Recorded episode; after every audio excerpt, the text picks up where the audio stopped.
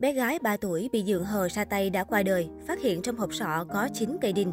Dù đã lường trước được kết quả nhưng thông tin bé gái ba tuổi ra đi khiến nhiều người không khỏi bàng hoàng xót xa. Có lẽ đến nay chưa ai quên được nỗi ám ảnh vụ bé ba tuổi đê en a ở Hà Nội bị nhân tình của mẹ đóng cả chùm đinh vào đầu cùng nhiều lần tra tấn dã man khác, hút cạn cả chút tinh thần năng lượng sau cùng của mọi người. Có lẽ không ai, không một trí tưởng tượng nào, không một bộ phim kinh dị nào có thể nghĩ ra được cảnh một người tra tấn cháu bé chỉ mới ba tuổi bằng cách dùng búa đóng đinh lên đầu. Vậy mà điều đó lại diễn ra với đứa trẻ ngay khi cháu bé sống trong nhà mình, ngay bên cạnh những người được xem là người thân của mình. Mới đây, theo thông tin từ đại diện bệnh viện Sanh Pôn cho biết, bé gái ba tuổi nạn nhân bị người tình của mẹ đóng đinh vào đầu ở xã Canh Nậu, huyện Thạch Thất, thành phố Hà Nội đã tử vong lúc mười chín giờ ngày mười hai tháng ba. Nguyên nhân tử vong được xác định là do tổn thương não quá nặng không thể cứu chữa. Vì đại diện thông tin, ngay khi nhập viện, bé gái bị tổn thương não quá nặng. Sau hai tháng điều trị, không có thời điểm nào cháu cử động tay chân hay tiến triển.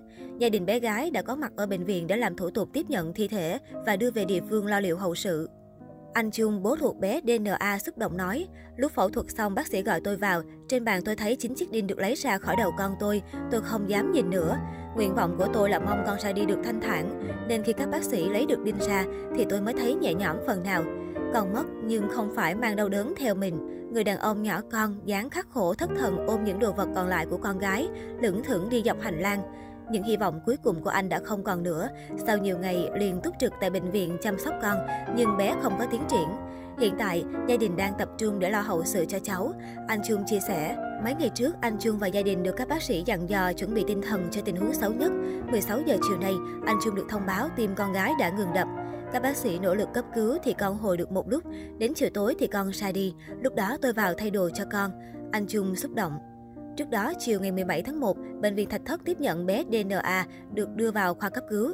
Sau khi các bác sĩ tiếp nhận bệnh nhân, tiến hành đặt ống chụp phim, đã phát hiện chín chiếc đinh trên phim chụp có hình ảnh cản quang trên hộp sọ. Trong quá trình kiểm tra thăm khám, các bác sĩ phát hiện cánh tay phải của bé đã được bó bột trong hai tuần. Đến chiều ngày hai mươi tháng một, Công an thành phố Hà Nội cho biết đã khởi tố vụ án hình sự, khởi tố bị can và bắt giam bốn tháng với Nguyễn Trung Huyên, ba mươi tuổi, trú huyện Thạch Thất, Hà Nội để làm rõ hành vi giết người, quy định tại Điều một trăm hai mươi ba Bộ Luật Hình sự. Huyên được xác định là nghi phạm chính trong vụ việc và tại cơ quan công an, Huyên thừa nhận đóng đinh vào đầu bé A. Những lần bé nhập viện do ngộ độc thuốc trừ sâu, gãy tay, đút đinh, đau tai trước đây đều do Huyên gây ra. Thông tin từ người nhà cho biết chị Nguyễn Thị L, mẹ bé A và Đỗ Hữu Trung, bố thuộc bé A đã kết hôn cách đây hơn mười năm. Hai vợ chồng đến với nhau qua mai mối. Chị L là trụ cột gia đình. Hai người sinh được ba con, bé A là con út. Tháng hai năm hai nghìn không trăm hai mươi mốt, chị L bỏ đi để con cho ông bà nội nuôi. ba tháng sau, chị trở về làm thủ tục ly hôn với anh Trung. Hai con đầu được ông bà nội tiếp tục nuôi dưỡng tại xã Canh Nậu. Bé A sống với mẹ. Câu chuyện có thật giữa đời thường nhưng nhiều người không dám đọc, không dám xem, không dám tin, vẫn ước đó chỉ là một cơn ác mộng.